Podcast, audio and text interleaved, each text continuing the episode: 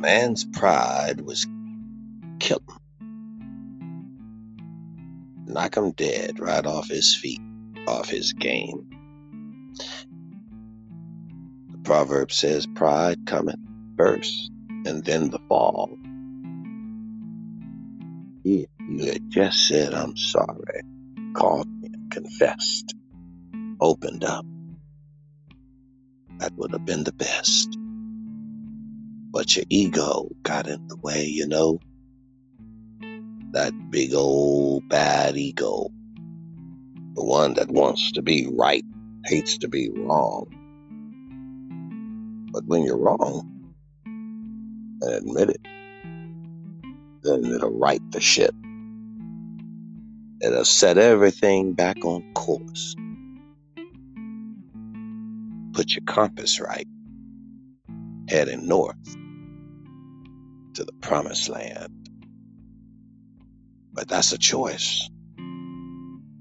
If you could just get that ego out of the way,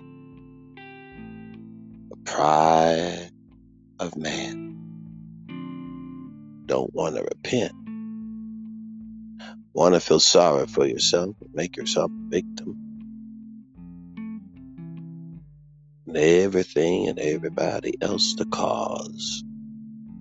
And that little devil is right living between that little pea brain of yours. Or in that dark cavernous heart. Why don't y'all just humble yourself to God? Just say, Lord, forgive me. Let me do it better tomorrow. If I should wake up, I'll make up. I'll get up. And I'll set up a whole new way of thinking and living. All it takes is a little forgiveness. You gotta start forgiving yourself first, else you'll never forgive anybody else. You gotta forgive yourself for making such a bad choice and not doing that right thing.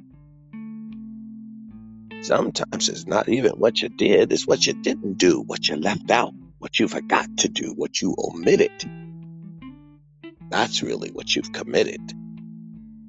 What you didn't do, what you should have done, what you could have done, what you ought to have done.